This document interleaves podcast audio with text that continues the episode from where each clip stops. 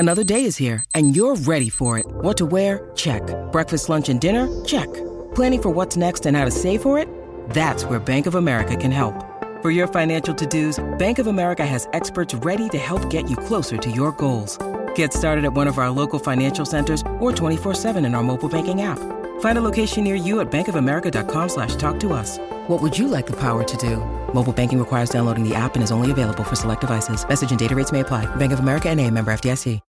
When you need mealtime inspiration, it's worth shopping Kroger, where you'll find over 30,000 mouthwatering choices that excite your inner foodie. And no matter what tasty choice you make, you'll enjoy our everyday low prices, plus extra ways to save, like digital coupons worth over $600 each week. You can also save up to $1 off per gallon at the pump with fuel points. More savings and more inspiring flavors make shopping Kroger worth it every time. Kroger, fresh for everyone. Fuel restrictions apply.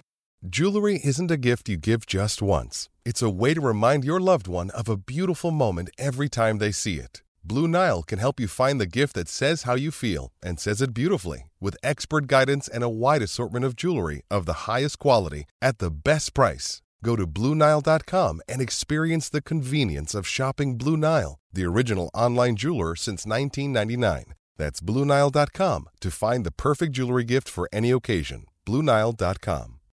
Why take one vacation with the family when you could take all of them? With Royal Caribbean, you don't just go to the beach. You visit a private island and race down the tallest water slide in North America. You don't just go for a road trip. You ATV and zip line through the jungle. You don't just go somewhere new. You rappel down waterfalls and discover ancient temples. Because this isn't just any vacation. This is all the vacations. Come seek the Royal Caribbean. Ships Registry, Bahamas.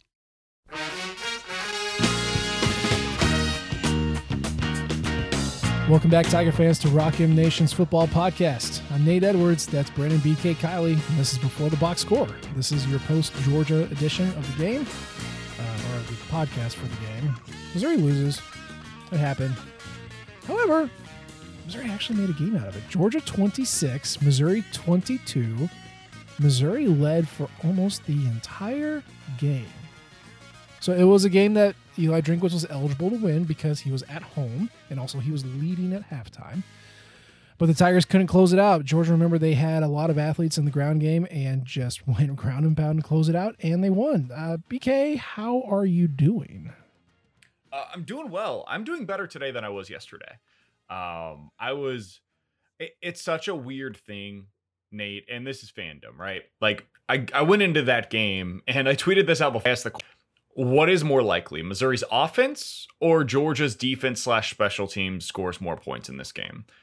And like that's where my head was at. And so I went into it assuming, like, full disclosure, I read the 5 takeaways. And so if there's like a blowout, I can get started on my writing before the game is over.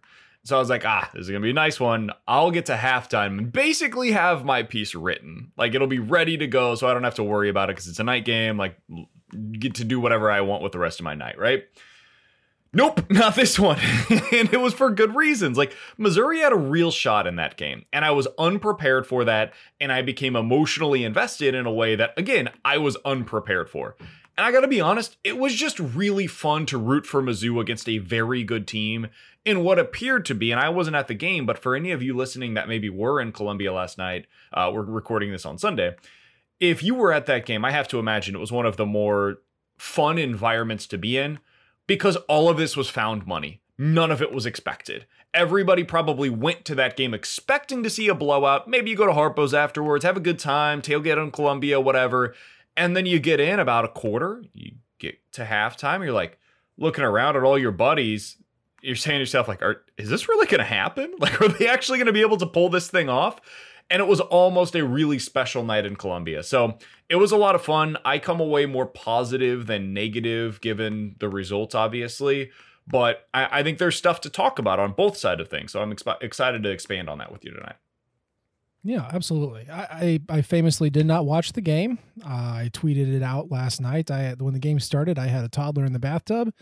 And when I checked a quick score with a text thread of mine, I was like, well, I can't jinx this. So I kindly stepped aside, ate some wings, watched Stranger Things Season 4 and played some Trombone Champ. And then it was done. BK was keeping me up to date on what was happening. I got to live vicariously through his emotional text outburst, which was fantastic. No context text, emotional text outbursts are the way to watch a game, I'll tell you that. So I watched through it today. I've been tracking it today kind of periodically. And I basically watched the entire thing. I'm at the fourth quarter when Georgia starts putting it down. So here's the thing, BK. And we were just talking about this, so I'll just repeat my point. It's not so much that this game went different from a game script, an execution standpoint for either the offense or the defense. The difference is the outcome of those schemes and those plays. And in this instance, Missouri was not efficient at all, which we knew going in that was not going to be the case. One of my keys to this game was that Missouri had to find explosive plays, and boy, did they. Georgia gives some to you, not a lot, but some, and Missouri took them when they had them. And then on the other side, with Blake Baker, that havoc actually created some turnovers that they were able to capitalize on and give them some good field position. So it wasn't that Missouri played differently, it's that the outcomes were a little bit different against the number one team in the nation, which played like dog crap for about 43 minutes and then shut it down and started running on a gassed defense who didn't have anybody left. So I guess the positive thing here is that Missouri doesn't have to get crazy to hang with a team. We saw their max, where they're hitting big plays, where the defense is turning the ball over, exploding them in the backfield, putting them in good field position. That's kind of the max of what this team is going to be. The min is what we saw in Manhattan, where none of that works. So BK, I guess my big thing is that Missouri just played their game and it worked, and that's good. It is, yeah. Like, I think the biggest takeaway from last night, let's start with the good, right? We'll get to the bad eventually. But the good is Missouri's defense is legitimate. Blake Baker is a good defensive coordinator. He has a clear identity. The transfer process that they had in the offseason, it worked. Like, Joseph Charleston is a good player. Tyron Hopper, I think you can make an argument, was the best player on the field yesterday. And that was against the number one team in the country. That's saying a lot. I think for the first half, at least, Christian Williams just, he reset the line of scrimmage on seemingly every snap that he was involved in. Jaden Jernigan, you look at the stat sheet, it's not going to jump out at you, but he made some plays as well. Yeah. The transfers that they brought in to make a difference defensively have. The fact that Martez Manuel is playing where he should be playing, which is in the box more often than not, is a big deal. You now have Trajan Jeffcoat and Isaiah Maguire, who were your best defensive linemen last year, but they were essentially on an island out there, and then they were having to play like 70% of the snaps. Now you can have a little bit of a rotation, so they're fresh, and you have interior pass rushers, so they have help, and those guys look even better as a result. So, long story short, your defense is real. And it's not a top like 10 unit in college football. Nobody was expecting that to be the case, though. You have a defense that can step up when needed. And when they're playing really inspired football and are able to create havoc on the other side of the ball, man, what you saw on Saturday night against Georgia is what you're going to get. So as you project forward here and you look at the schedule upcoming, that's going to give you a chance. We talked last week, and I'm much more positive on the outlook of this team today than I was previously, because I really didn't know how legit this defense was. You look at what they did against K-State, and that's concerning. You look at what they did against Auburn, you're like, okay, that was good, but it's Auburn, and I don't really believe in that offense. Georgia's real.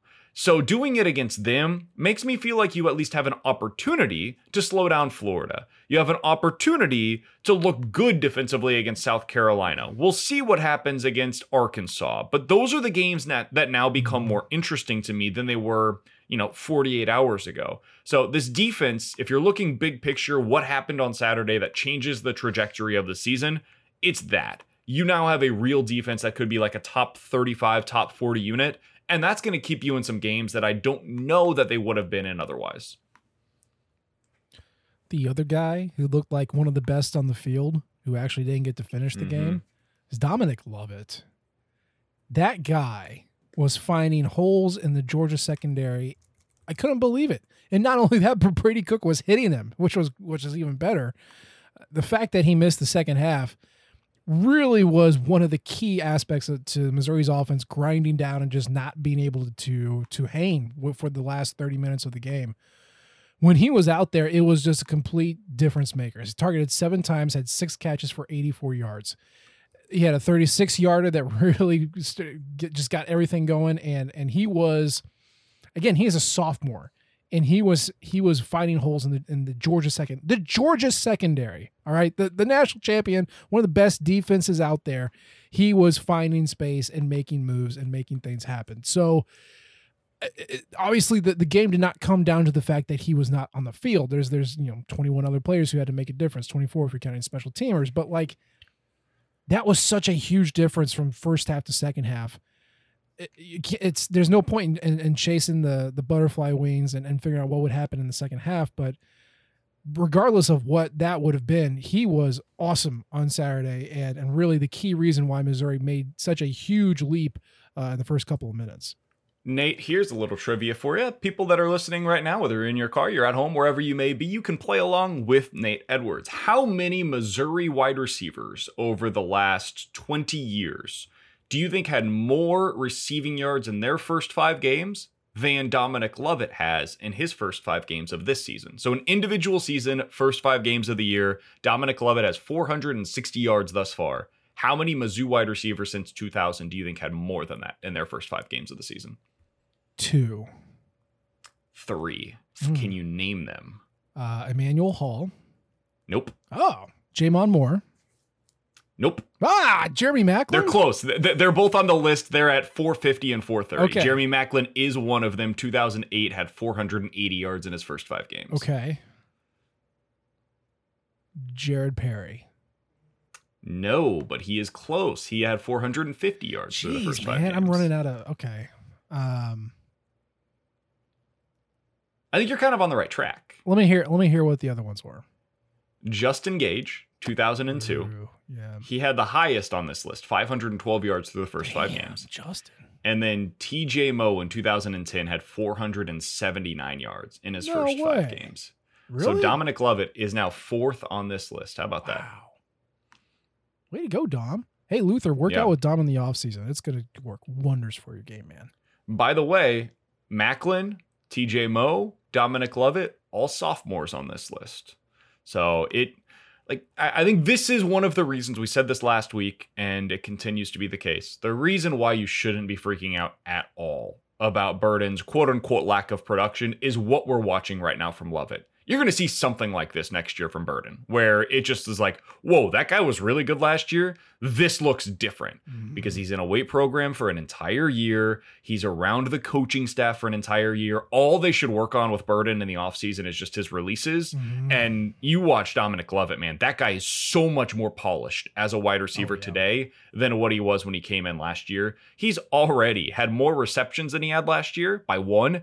And 300 more yards than he had last season. Yeah, no, I mean, it's ridiculous. So but to get to the point on Lovett, that guy's awesome, man. Missouri has 2 bona fide stars on its football team right now. Dominic Lovett is one of them, and the other is Tyron Hopper. Just need a couple other guys to get to him. You know, to have some options, man. They can't be the only ones. And luckily, Hopper is kind of your boomstick on a unit that's full of dudes that can rotate in and out. Really, it's Lovett that needs some help. And whether that's, it's just kind of everywhere. Offensive line, quarterback, running back, you just need something. At this point, he is a violin virtuoso in a jug band, and wow, he can knock it out of the park, but everyone else is certainly not up to snuff. So, we'll see what happens. For now, against Georgia, it was enough to hang for about 30 minutes. The offense kind of got stuffed into a locker in the second half, but that's okay. That was expected to happen, and they did much, much, much better than anybody anticipated heading into this game. The other thing that really stood out to me just from watching this game is that the difference between Missouri and Georgia is that Georgia just has more dudes. And that is probably a very reductive statement and doesn't really help us, but let me give you a specific instance here. Tate Ratledge was Georgia's one of their interior offensive linemen. He had a penalty called against him, and he whiffed on one block. What did they do? Well, they just took him out and put him out and put somebody else in, and they got better. And that's really the difference between an elite recruiting team and a team that recruits like Missouri, where you have a one line that's probably your best guys, and they're really good, and they can hang for a good amount of time with other talented football players. It's what happens when you have, well, let's say an injury like what happened to Dom Lovett, or you have a guy who's in a funk like Georgia had with Tate Ratledge. Well, they just take him out and put another guy in who's just as good. With Missouri, it was, well, see, I guess we got to circle the wagons, and we got to bunker down in a little bit, and like it just. They didn't have enough guys to fight. And that's not to downplay the guys they do have, because, wow, they put up a hell of a fight. But that is the difference in recruiting. That is what Drinkwitz is trying to do with these recruiting classes. Now it's getting them seasoned, getting them experience, so you get to the point where you just continue to trot out talented guys and not really lose a beat. Georgia was able to do that, and it paid off in the fourth quarter. Missouri was not able to do that. Yeah, and this is what we talked about when Missouri first got to the SEC, right? Like, you look back at that 2012 team, like that was the old man football versus grown man football thing. And Missouri in that game, if you go back and watch it, they were able to compete with Georgia for a quarter, maybe even a half.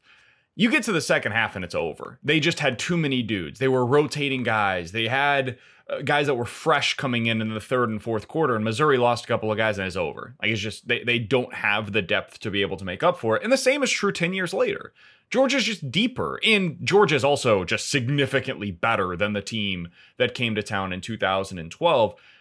I respect the hell out of what Missouri was able to do in this game. I mean, they deserve a ton of credit for even keeping this thing close, because they were completely outmanned. And once you have Dom Lovett go out, you really had no chance offensively. And so you were able to create a couple of big plays. You had the Cody Schrader play, had a couple of plays by Nate Pete where he's able to get things going. And then in the passing game, really all you had in the second half was that one big play to Mookie Cooper, and that's kind of it. And you nearly were able to make that into an upset over the number one team in the country. That is an accomplishment. That being said, Nate, we do also have to talk about the downside as to why they weren't able to pull off the upset. Because, I want to say this very clearly, because I have been pessimistic over the last couple of weeks, and that has come through on our podcast. We've gotten tweets about it. Mm-hmm. I don't apologize for any of that. No. That is what this team deserved, was pessimistic outlook based on the way that they had been performing. This week is different. They deserve a more optimistic tune. So that's what we started with. However, when you go into let's start with right before halftime, that drive, okay? Yeah. Because I think there were two things about the way that drive ended that were very frustrating for me. One was the false start. And we know under Eli Drinkwitz, there has been at times a lack of discipline. Now, that's not to suggest that there's like guys getting arrested or anything like that. No. I'm talking about on the field. During the game, the penalties have been a problem for Mizzou. And that was a really, really bad time to have a false start penalty at home on first down after you just had a 63-yard gain to get you down to the 1-yard line. You're on the cusp of going up 20-3 against the number one team in the country. And if you're able to punch it in there, you got a real chance to be able to do something special. A field goal there, though, lets Georgia back into the game. You get the false start.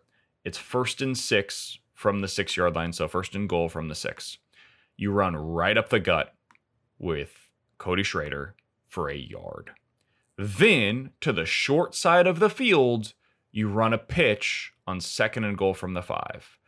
And then on 3rd and goal from the 4, you ran a play that never had a chance.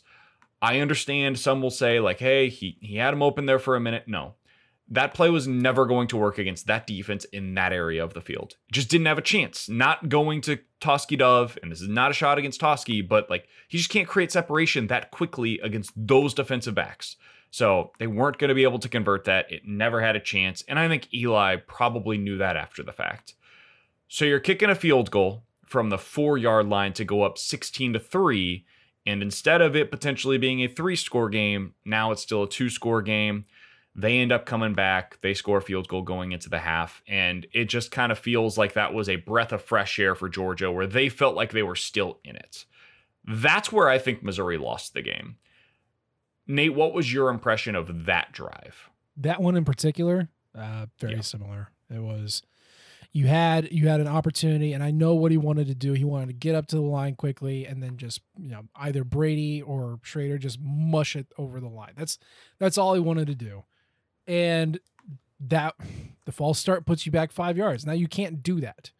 Now you actually have to run offensive plays, which up to that point and after that point, Georgia proved you can't just run offensive plays on us. You got to find the explosive player, or else you're not going to get anything. So you are by definition not getting an explosive play on the 6 yard line. So you have to block well, you have to scheme well, and Drinkwitz was not able to do that against this Georgia defense. So yeah, like running up the middle or stupid pitch to the short side, like of course that's what he's going to do. That's what he always does when he gets scared. It's that drive in particular. Yes, I mean you texted me the second it happened. You said, "Hey, if Missouri loses this game, remember that sequence right there." And you were right. And it looked bad on the replay, and you knew it from the second that it happened.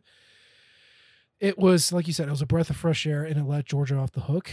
And who knows what happens. Again, the butterfly wings flapping. Who knows? But 4 more points in a game that you lost by 4, that makes a difference. Hey, it's Kaylee Cuoco for Priceline. Ready to go to your happy place for a happy price? Well, why didn't you say so? Just download the Priceline app right now and save up to 60% on hotels. So whether it's Cousin Kevin's Kazoo Concert in Kansas City, go Kevin, or Becky's Bachelorette Bash in Bermuda, you never have to miss a trip ever again. So download the Priceline app today. Your savings are waiting.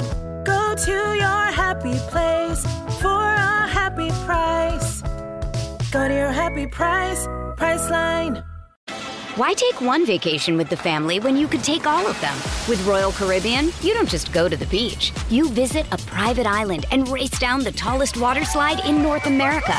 You don't just go for a road trip. You ATV and zip line through the jungle. You don't just go somewhere new. You rappel down waterfalls and discover ancient temples. Because this isn't just any vacation. This is all the vacations. Come seek the Royal Caribbean. Ships Registry, Bahamas. It was just, that was when I first started saying to myself, like, in the first half, I allowed myself to go there, Nate. I allowed myself to be like, oh, it's the Oklahoma game all over again. Like, weird stuff is happening. Missouri is playing better than anybody expected them to. Georgia is allowing Missouri to get some of these big plays. Like, this is just, it's setting up in a way where weird stuff might be brewing in Columbia. And then they got stopped on that drive, and I was like, oh no. Yeah. Oh no. This is when it goes poorly. So there was that one. And then there was the one, I want to say it was in the fourth quarter with like 4 minutes to go, something like that. Mizzou is driving, and this is another one that was frustrating for me. Drinkwitz said after the game that they were trying to do a 2-for-1, which basically means he thinks that he's going to get an opportunity to get 2 possessions. And anybody watching that game, I believe at least, probably knew in that moment, if Missouri punts the ball here, they're not getting the ball back. So here's where it was. It was 4:03. Missouri gets the ball back. They go out there with a pass to Luther Burden, a pass to Toski Dove, a pass to Barrett Bannister, boom, 3rd and 10, punt the ball back to Georgia, and it's over. Georgia just bleeds the clock out. At that point, your defense was exhausted. You look at what they were doing over the last couple. It was the first time that Georgia had really like sustained drives, was in their last 2 drives. I just hated, A, the play calling, B, the way that they went about it in what clearly was at the time. They were trying to get a 2-for-1. I didn't think that was going to work. And then C, punting it back to Georgia when you knew, if I give the ball back to them right now, it's not coming back to Mizzou. So I was frustrated by that as well. And I think that's the way Drinkwitz plays. That's the way he manages the game, is he's super conservative, and he's going to go by the book in that spot. And I just don't like that personally. I mean, really, it was a trend. Big play, penalty, throws you all out of whack. Go back to 7 minutes, back in the first quarter, 7 minutes and 41 second mark. Missouri gets the ball to 46. Big play to Lovett, 13 yards, rush up to the field. And then the next play is holding by Javon Foster. Okay, well, that's fine. Still early in the drive. Then you got an incomplete to Burden. Then you connect with Lovett on that 25-yarder, which was great. Mm-hmm. Run up to the line of scrimmage. You're on the Georgia 24. Go. False start, Connor Wood.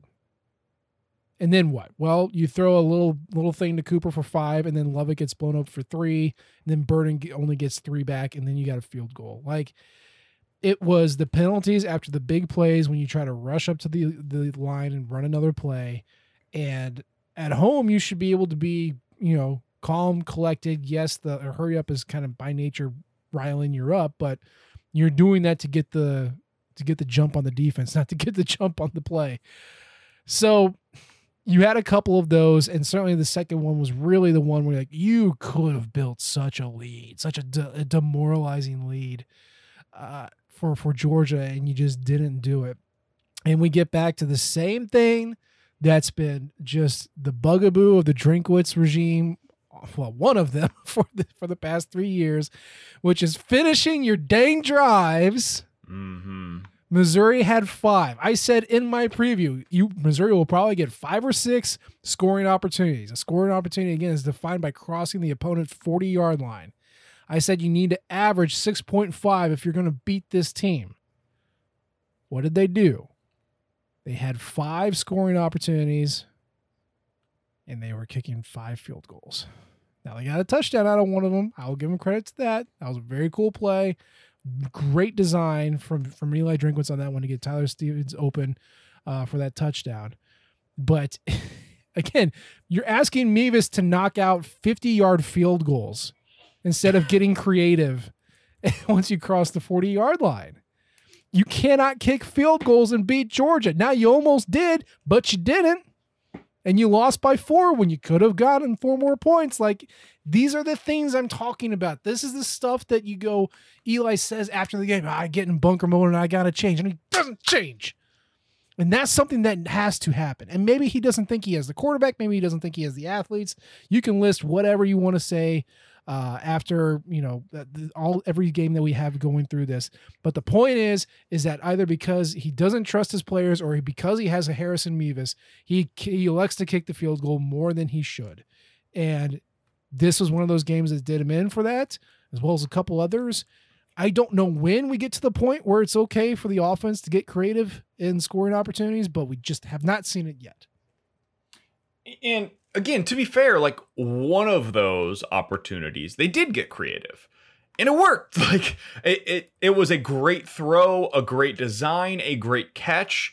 And that was the Stevens touchdown on the right side of the field. If you're watching the far side of the field, it was excellent. Like that is exactly what Nate is talking about. Like, for example, if you're a Missouri fan and a Chiefs fan, or if you just watch the NFL, watch what the Chiefs do in the red zone. None of it is by the book. None of it. They have Patrick Mahomes, and all of their stuff is super weird with a bunch of formations. They've got tight ends that are taking shovel passes. Tonight against the Tampa Bay Buccaneers, as we're watching this game, they had a tight end that went under center out of motion and took a quarterback sneak. Like that's just weird stuff that you've got to do in the red zone. Because everything gets so condensed down there. The windows get so small for your quarterback. The holes are so much more difficult to blow through for your running back. Like there's not the same ability to create space. And so you have to find other unique ways to do that. And I gave Drinkwitz a lot of credit at the time, and I still believe he deserves it now for the play that he was able to design that scored them that first touchdown. The problem was that was it. Like there was no follow-up to that. No. And the best coaches, the best offensive minds are the ones that can have that first play. And then now, and maybe it's next week that we'll see another one off of that design, but there should be more. There should be 3 or 4 of those. There should be a couple of 2-point plays that they've got ready to go. There should be stuff from, for example, the 4-yard line, the 5-yard line, when you get a false start on first and goal from the 1 that you can go to, that you say, okay, we basically have, because of the end zone plus the 5 yards that we are away from the end zone right now, we have 15 yards of space to work with, because that is now a back boundary as well. What do we have that can use that 15 yards of space to our greatest advantage? And it just seems like a lot of the time Mizzou doesn't have that stuff readily available to them, and it makes it really hard on this offense. And that was the case with Connor Bazelak. We saw what the numbers were with him as the quarterback in the red zone, and it continues to be the case now. I know that Brady Cook and Bazelak, like, they've got some similarities in terms of what their deficiencies are, and especially when it comes to the deep passing game. But in the red zone, that shouldn't be the case. And especially with Brady as a runner, you should be able to find some design stuff that is interesting with him. You're not going to be able to do an Andy Reid deep dive in college. You don't have the time to do that. But I understand the concept there. It's not that they don't practice this stuff. The first fall practice back in August, where the media was still there, what were they doing? They were running red zone offense. That's clearly something that they work on. It's that the stuff they have stinks, or it's predictable, or it can't be I don't know what it is. Something on there. It's not working. You had the really cool, like I said, the really cool pass to Tyler Stevens where they ran the same look of a really quick bubble screen to the slot receiver, which we've seen time and time again. The tight end drifts over to make the block, and this time he just kept going, and he was wide freaking open. That is exactly what Eli Drinkwitz loves to do. Give you a look. It's the same, and then no, it's different. And he just doesn't. He doesn't have anything else to build off that. Now, again, credit to Georgia, Missouri wasn't able to establish any effective efficiency play. Like, they weren't getting 3 or 4 yards. They were getting 0, 0, 0, incomplete, and then a big 23-yarder or a 35-yarder. There was no rhythm to this offense. They really couldn't build any looks into it because Georgia was snuffing it out. I get that. This isn't just a problem specific to this game, though. He hasn't been doing this all year, and he hasn't been doing it all 3 years, and that's why it's a problem. So whatever it is, whatever their red zone packages are, they need to work on them. They need to get better. And again, I don't know where that starts. Clearly they practice it. We know they practice it, but it's got to be something different, especially when you're growing up against Georgia, because, I mean, it's not any easier in the SEC. You got to have something that you're comfortable with, that works, that's good, that's built off of something else, because we got 3 years of data that says they stink in the red zone. The other thing, like, I just went back and looked at this to see what the fourth downs were when they kicked their field goals. Sometimes there are situations where I will say after the game, I wish they would have gone for it instead of kicking the field goal. That wasn't necessarily the case in this game. And I'll get to like what the actual problem was here in a second, but it was 4th and 9, 4th and 18, 4th and 4, 4th and 14, and 4th and 9 again. So of the 5 times in which they settled for a field goal, 4 of them were 4th and 9 or longer. The one that was 4th and 4 was 4th and 4 from the 4. So it was the 4th and goal situation that they had. I don't necessarily think that they should have gone for any of those, but Nate, I think this is also part of what you're getting to as well. Missouri's like issue on fourth downs or their aggressiveness there, it's also part of the issue with their first, second, and third down play calling. They're all connected. Yeah. You can't separate the two. Because if you're not going to go for it on fourth down, or let's put it a different way, if they were willing to go for it on fourth down, I think some of their first, second, and third down play calling is different, especially late in a game. If you're willing to be aggressive and you know going into a drive, hey, if it's 4th and 4 or less, we're going for it. Well, then on 3rd and 7, your play calling completely changes, because now instead of doing everything you can to get to the sticks, if you get 5 yards, that's fine, because we're going for it on 4th and 2. And now we've just given ourselves a more manageable fourth down situation. So I think that's part of it as well, is just the play calling in and of itself. It is dictated by what your aggressiveness threshold is once you get to that fourth down situation. Yeah. Well, it's like I said, Missouri didn't play a game that was completely out of their wheelhouse. It was very much in their wheelhouse. Obviously a flip between efficiency versus explosiveness, but that's kind of what the Georgia defense allows you to do. It's that it worked. It worked really well against the number 1 team. And then you just kind of ran out of gas towards the end. So here's my question, BK. I've been thinking about this all day. And again, I wasn't watching it live, so I have a little bit of a emotional removal from this thought process. And maybe at this point you do too. Would your opinion of this team be any different if Missouri actually won last night? And by that, I mean, does this performance do enough to turn around your opinion? Or if was winning that game put you even more over and feel a little bit more optimistic about the season? So you're saying, like, if they had pulled this out, would I feel differently about what the rest of the year looks like? Would you feel more positive than you do currently right now? Yeah. Okay. I want to make sure. Results matter, man. I would have felt better about Mizzou last week if they had just held on to the football in the final play of the game. Like, in the end, this thing's about racking up W's. And when we do what we do, does it matter how the wins happen? Does it matter, like, for example, against Auburn, I think it was Missouri had a 93% chance to win. And based on the Bill Connolly, like, play-by-play data and whatnot. Does it matter if they were able to pull that one out? As opposed to against Georgia, I don't know what the end win expectancy was. I would have to imagine it's going to be pretty heavily in favor of Georgia because of the way that they had dominated at the yardage and everything.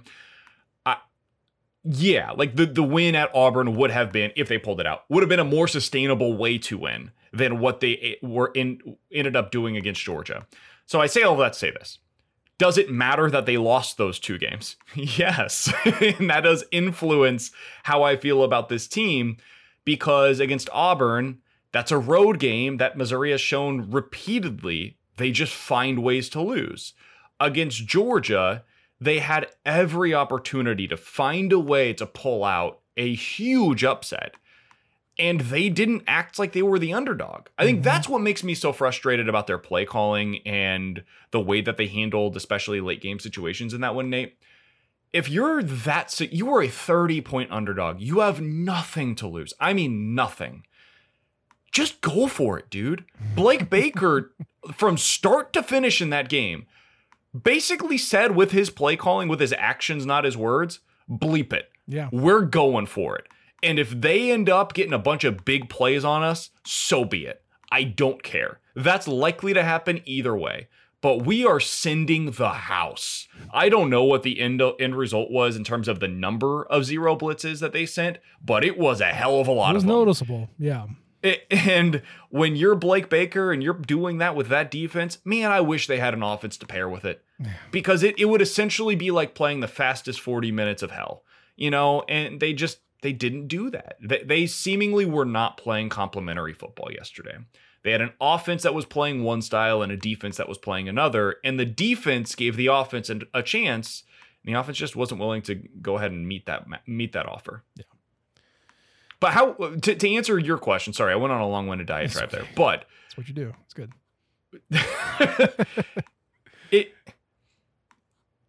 How would it change your outlook for the rest of the season if, instead of losing at the very end, they held on to the ball against Auburn and they win that in overtime, 20-17, and against Georgia, instead of cowering in the final moments, they end up getting aggressive, and on that last drive, they score a touchdown as time expires? How would that change your outlook for the season? I don't want to fall into this trap that people who like advanced analytics get into, where it's you didn't watch the game. You're just looking at a piece of paper, you know? Like, I understand that you have to get wins. I understand that watching the game, you can see that, you know, oh, wow, they're totally outmanned. Or, like, you know, they played really well for 30 minutes and then it fell apart. I do care about how you get to that point. And for the record, I want to say this out loud first. Missouri's post-game win expectancy against Georgia was 11%. So, no, they did not play well enough to win. Okay, I understand that. But at the same time, like I said, they didn't do anything different. If Harrison Meeves doesn't shank it right, and Missouri is able to, you know, either convert late and hold onto the ball and score, or get one of those early touchdowns and pull it out, but just pull it out whatever way, and all of a sudden you're sitting here going, oh, okay, they're 4-1.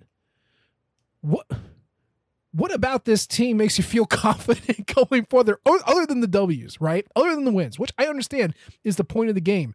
But they played this, you know, slop it up kind of football style, And it means that, you know, regardless of whether you won or not, you were close with a terrible Auburn team. Then you turn around and you beat, you know, a really good Georgia team. You're talking about your variances here. And the variance of this team is super wide. And they can be in positions where they can win, and then they gack it away anyway. So it's not going to say... I actually think I have an answer to what you're saying, though. Okay, let me hear it. I think the reason why it would change the way that I feel about this team is because of the way that I now feel about the SEC East. I don't think Florida's that good. I know Vanderbilt's not very good. I see what you're saying. I'm pretty sure at this point I know South Carolina's not very good. And I think Arkansas, we might have gotten out over our skis on how good they are as well. And so if you had just simply racked up those 4 wins already and you're 4-1, I'm now looking at the outlook for the rest of the year as well. And I'm saying Florida is winnable. Like I'm not, they will not and should not be favored in that game. They're a 10-point underdog last I checked. I think I like Missouri with the points on that one. I know it's on the road, but I think they should be able to keep that one within 10 points. Vanderbilt should be a win. South Carolina is on the road. I'm not sure what the line will be in that game, but I would probably have it pretty close to a pick'em. And then New Mexico State, you'll win. Arkansas at home, I think is winnable, even though I probably feel about that the same way that I feel about Florida on the road, where it's like Arkansas will and should be favored. But could Missouri win that one in a weird game? Yeah, they could. And if you were already 4-1 and then weird stuff happens and you end up winning all of those winnable games, you're a 9-win football team by the end of the year. And are you any different in terms of the quality of team? No, but a 9-win season feels totally different than what they're now eligible for, which is a 6 to 7 win season. So like, this is all about process versus results. I get that. That's kind of the conversation that we're having without actually saying that's what it is. But the results do eventually matter. Results make you feel better, right? Like I understand. Yeah. And for coaches, the results are what gets you hired or fired.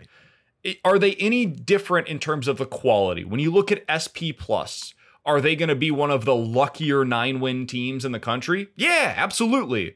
But do you know what I would prefer to be? The luckiest 9-win team as opposed to the unluckiest 7-win team or the unluckiest 5-win team at the end of the year. I get that. I'm sitting here thinking like, okay, so if this is the style of football that we play, right, the slop it up kind of football style. If that's how we play, that means that every game you are in, whether it's a good opponent or a bad opponent, you're in it until the end. And so I'm not saying that's what 2014 Missouri was, but like I never felt confident about 2014 Missouri. Oh, that was definitely what they were. I felt confident about 2013. Yeah. 2014 was boom, explosive plays or nothing on offense, and then one of the most suffocating defenses you've ever seen.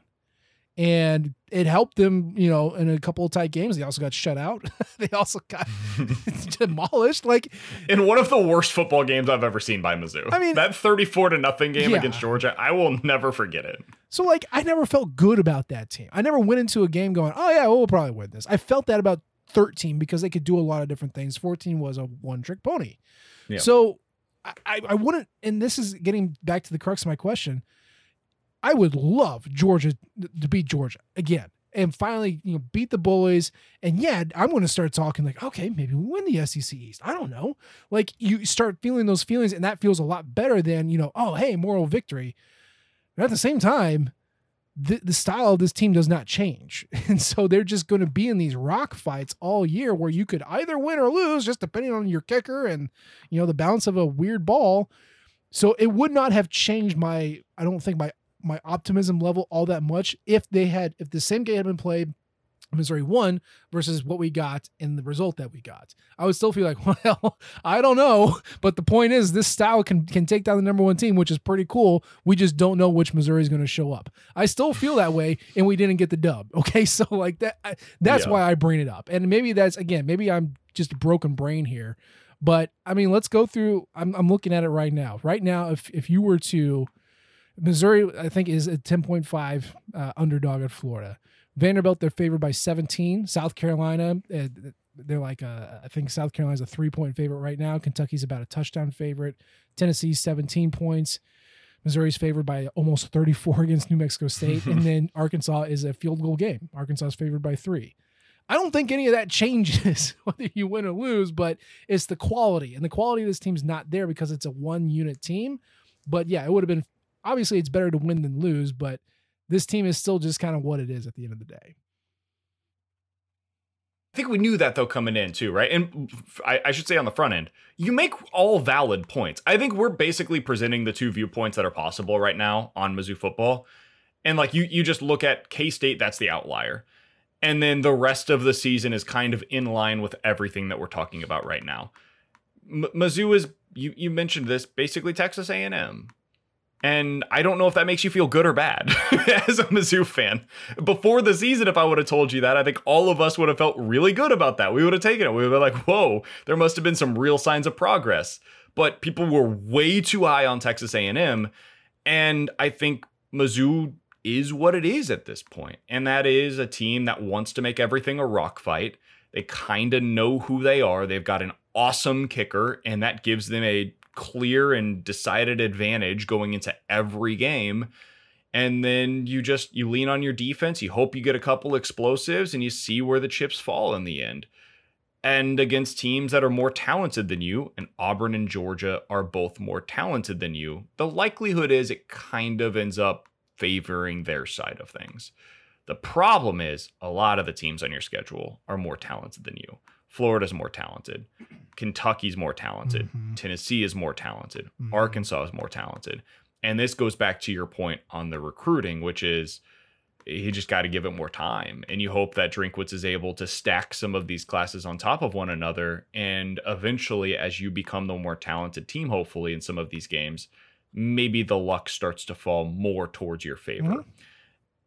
I don't know if that's going to be the case, but that's the hope. That is the hope. The other concern is what happens after this year when some of those guys that you're now leaning hard on, and this is part of the good and the bad of the portal. The portal really saved them this year because your defense in 1 year was able to completely overhaul itself.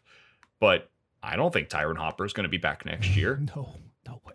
And do you have a replacement for him? I don't think so. Probably not. I don't think you can replace a guy like Tyron Hopper, frankly. He's one of the better linebackers that I've seen in college football this year. So that's the tough part, is part of this identity is built upon almost kind of a house of cards in the long run, mm-hmm. of can this be repeated? Is this something that is sustainable in the long run? So I basically gave you a reason to feel optimistic about the rest of the season for Mizzou football, and also feel somewhat pessimistic about the long-term outlook of the team at the same time. So there's that. There you go. That's kind of our specialty. Yeah. How do you build long-term success in the era of the portal? It's just recruit well every single year, I guess, is the answer. And then fill the spots. Develop, identify and develop, right? It's the same thing as any pro sport. You draft and develop in the NFL. You draft and develop in Major League Baseball. That's where it has to come from. And then you supplement with free agency or with trades. Yeah. And basically trades for college football are the transfer portal. You're making trades every year of X number of guys are going to leave, Y number of guys are going to come in, and you hope the sum product of Y is greater than the sum product of X. And if it is, did pretty well in the portal that year. Missouri did well in the portal this year. If it isn't, and there will be years where they don't do well, because that's just kind of how the math works sometimes, then it's going to look bad. So, and you got to hope the guys you're developing don't go somewhere else in the meantime. So, You know, that's fun. How do I always bring it down? It's incredible. I have a talent. Missouri lost by 4 against the number one team in the country. It's incredible. And Nate's like, bah. It's incredible. How do I do it? They should have been better. Look, well, I'm the one that's saying, and I get it, by the way. It's totally reasonable. Yeah, I get it. I really do. I'm the one that's saying it would have made a difference. I still feel pretty good about the season going forward. I don't know. I'm a big old poop. I don't know how I do it. You're a broken man, Nate. I am broken. BK, give me something. Missouri has done this too. Let's close with what's your closing thought that's a positive? How do we wrap this up positively? Okay. Let's think about the best way to frame this. If you're looking for a positive coming off of that game that we have not already discussed, I think it's probably that you saw such encouraging signs from the young guys. Like, I think that certain guys that we have been waiting on opportunities to see things from them, we're now starting to see it. Like Dom Lovett, we already mentioned earlier. But I specifically go over to the defensive side of the ball. What you were able to see out of Wilson in this game as a linebacker who didn't look out of place, and we didn't know what Missouri's linebacker depth looked like literally had no idea coming into the season because we hadn't seen any of them. He looked okay. Yeah. Now, there were some plays in the game where it was like, oh, not great pursuit there, over pursuit on something else. That's going to happen. He's young. He's a linebacker. That stuff happens. But he was flying to the ball. He kind of looked like a mini in a weird way, just like the way that he's built and the long hair that he has, like kind of looked like a mini Tyron Hopper at times. Yeah. It kind of confused the two of them, honestly, at times. So that was cool to see. You look at Norwood. Drayden Norwood, I think, made a couple of plays in that game that really stood out to me. Dalen Carnell, I think every time he steps on the field, seems to be making big plays. So those would probably be the biggest things to me, is just some of the guys that they've brought in over the last couple of years, especially on defense, they're starting to make plays and they're starting to see the field more often, and I hope we get to see more of them as the season goes along. Absolutely. Yeah. So that's the show for today. As always, we appreciate the downloads and the subscriptions. You can leave a comment or you can rate us. We love all types of feedback from you all. You can follow us on Twitter. I'm at Nate G. Edwards. He's at BK Sports Talk. And, of course, you can follow the Rockin' flagship at Rockin' Nation and listen to BK on the radio in St. Louis at 101 ESPN. We appreciate you tuning in this time. We'll try to do better next time. And until then, I'm IZ. Z-O-U.